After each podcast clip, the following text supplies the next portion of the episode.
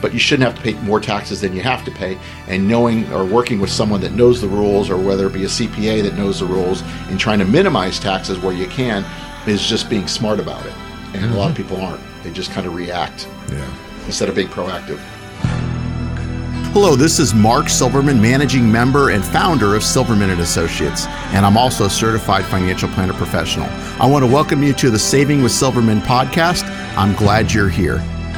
Each week, we'll discuss different financial planning topics because making smarter choices about your money impacts the quality of your life.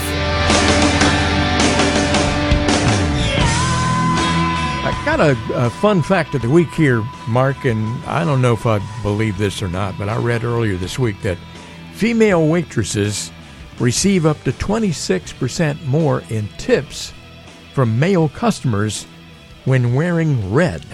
Where in the world does that come from, and do you believe it? Uh, I would question that. Is that is that from a male from a male server that's wearing red? Also, I mean, are we comparing apples to apples? I don't know. I don't know. Um, that's a silly, silly fun uh, fact. I don't know who would where that research is from. I think you'll get more in tips if you provide good service. Yeah, exactly. that I believe. Yeah, exactly. It just seems lately with COVID and everything, service is hard to come by, especially good service. But if you're wearing red, I mean, that's you know, that's I guess. Ridiculous. Yeah, I, will pay more if I get good service. I don't necessarily look and see what they're wearing. Yeah, exactly. Or what color they're wearing, I guess. Hey, well, let's talk about uh, hidden expenses, and and you know, we we have so many conversations about how folks have no idea what kind of fees are in their in their uh, portfolio and and that sort of thing, and they have no idea what these expenses are until you know they end up paying through the nose for them. Just because you can't plainly see all of the expenses that you're going to incur during the retirement planning process does not mean that they aren't there. First of all there are mutual fund expenses. Explain that one if you would well, those can, and our industry does a, a, really good job of hiding fees on purpose, and it's unfortunate, but that's kind of where things are. But we are there are a few of us who are leading the charge and trying to be more t- transparent as far as what's going on. Not everybody, but there's a few. Um, but anyways, mutual funds, you know, everybody knows that there's fees. People don't know what those fees are. You could look at the prospectus; they'll show some of the fees, but that's not all the fees because they don't know all the fees until the end of the year has happened. Um, there's a statement of additional information which you can request from the, each fund that you own, which will disclose the rest of those fees. But you know, on average, I would say they're probably around one percent.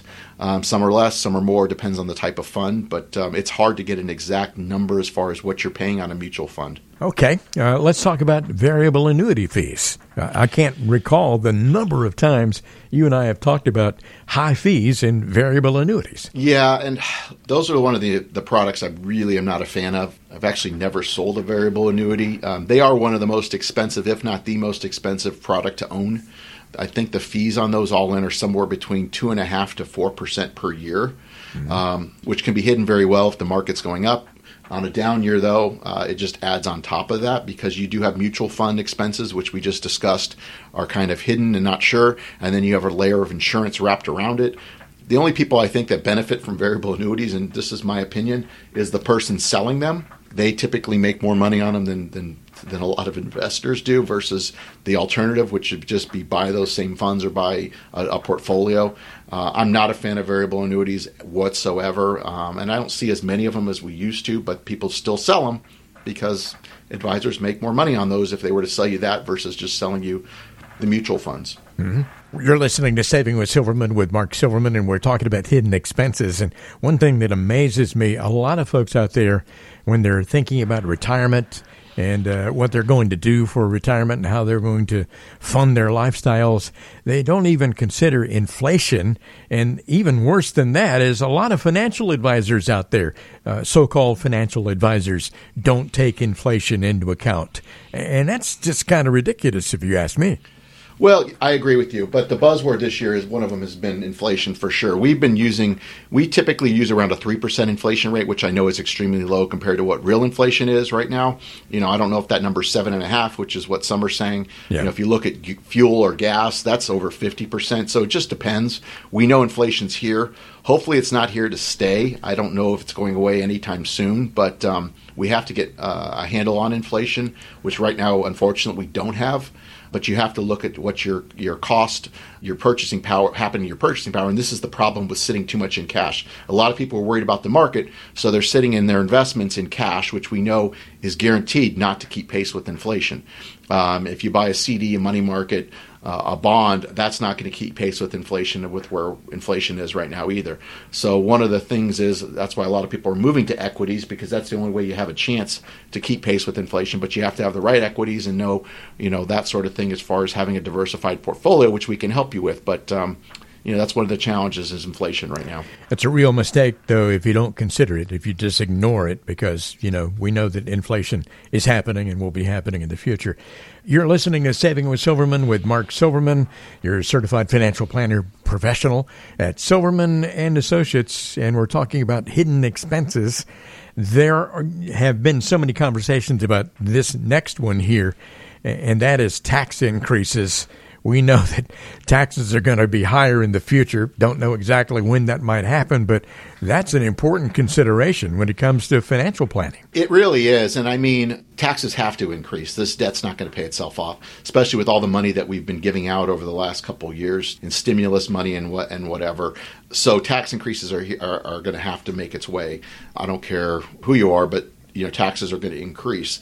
And so it's understanding what those are and trying to be smart about that knowing that you're going to have to pay taxes but you shouldn't have to pay more taxes than you have to pay. And knowing or working with someone that knows the rules or whether it be a CPA that knows the rules and trying to minimize taxes where you can is just being smart about it. And mm-hmm. a lot of mm-hmm. people aren't. They just kind of react yeah. instead of being proactive.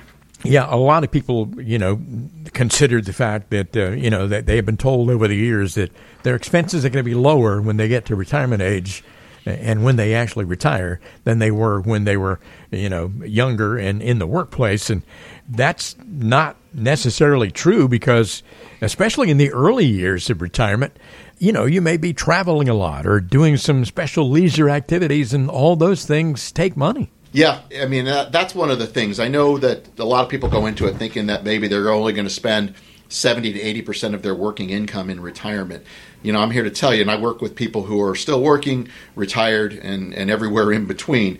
People spend about the same in retirement as they spend in their working years. Yeah. Um, where I think the 70 to 80 percent rule that has been out there comes in is if you have a mortgage and that mortgage is paid off, maybe there's your, you know, 20, 30 percent that you were spending on your mortgage that you don't have anymore, but you still have property taxes, insurance, and, and upkeep and those sorts of things. But, you know, you are going to spend probably roughly, you have a, it's called lifestyle creep or whatever you want to call it, lifestyle inflation, but you have a certain lifestyle that you've made that you've that you've adapted to, and you want to keep up that lifestyle. And there's certainly nothing wrong with that, but you um, need to know that you're going to probably spend about the same in retirement that you're spending in your working years. Because the other thing is you're going to have more time now. If you're not working, you have the time, and most things unfortunately cost money and so you know having to plan for that to make sure that you're able to retire and do all the things you want to do in retirement uh, versus just retiring and you know sitting on the couch and doing nothing. That's not a good plan. Well, if you're going to sit on the couch and do nothing all day and maybe eat lunch out of a tuna fish can,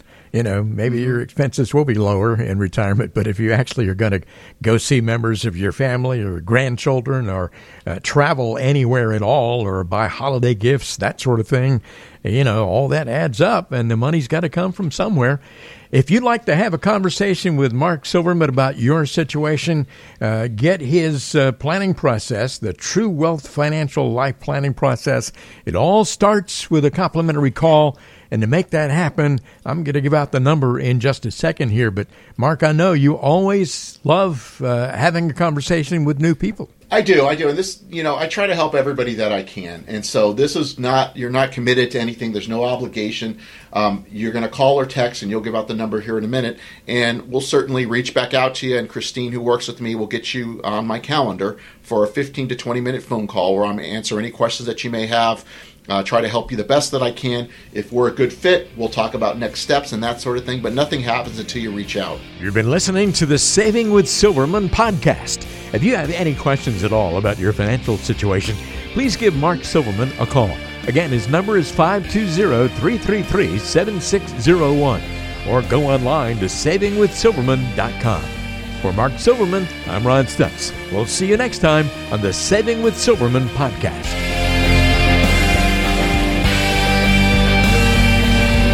The Saving with Silverman podcast is brought to you by Silverman and Associates Wealth Management LLC, based in Tucson, Arizona. The show is available on Apple Podcasts, Spotify, Google Podcasts, and everywhere you listen to shows. Subscribe to the show on your favorite app today and never miss an episode. Just search for Saving with Silverman to find us, or visit savingwithsilverman.com to listen to past episodes, to contact Mark, and to learn more about how to make smarter decisions with your money. Did you know that Mark Silverman also has a radio show? Tune in to Saving with Silverman Saturdays and Sundays at 3 p.m. on AM 790 KNST.